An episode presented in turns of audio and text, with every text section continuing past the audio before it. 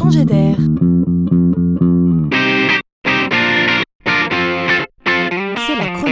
De Laurent Collen.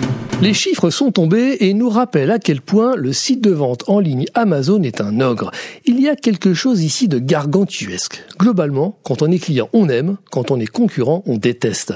Imaginez que sur un marché comme les États-Unis, qui regroupe quand même plus de 120 millions de foyers, Amazon représente à lui seul en 2017 4% des ventes de détail de tout le pays. Et quand on se concentre uniquement sur les ventes via Internet, Amazon représente 44% des ventes. En gros, près d'un achat en ligne sur deux passe par Amazon. Mais pourquoi? Pourquoi un tel succès?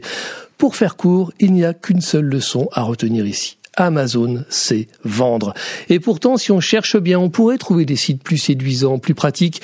Mais voilà, Amazon a le sens du client.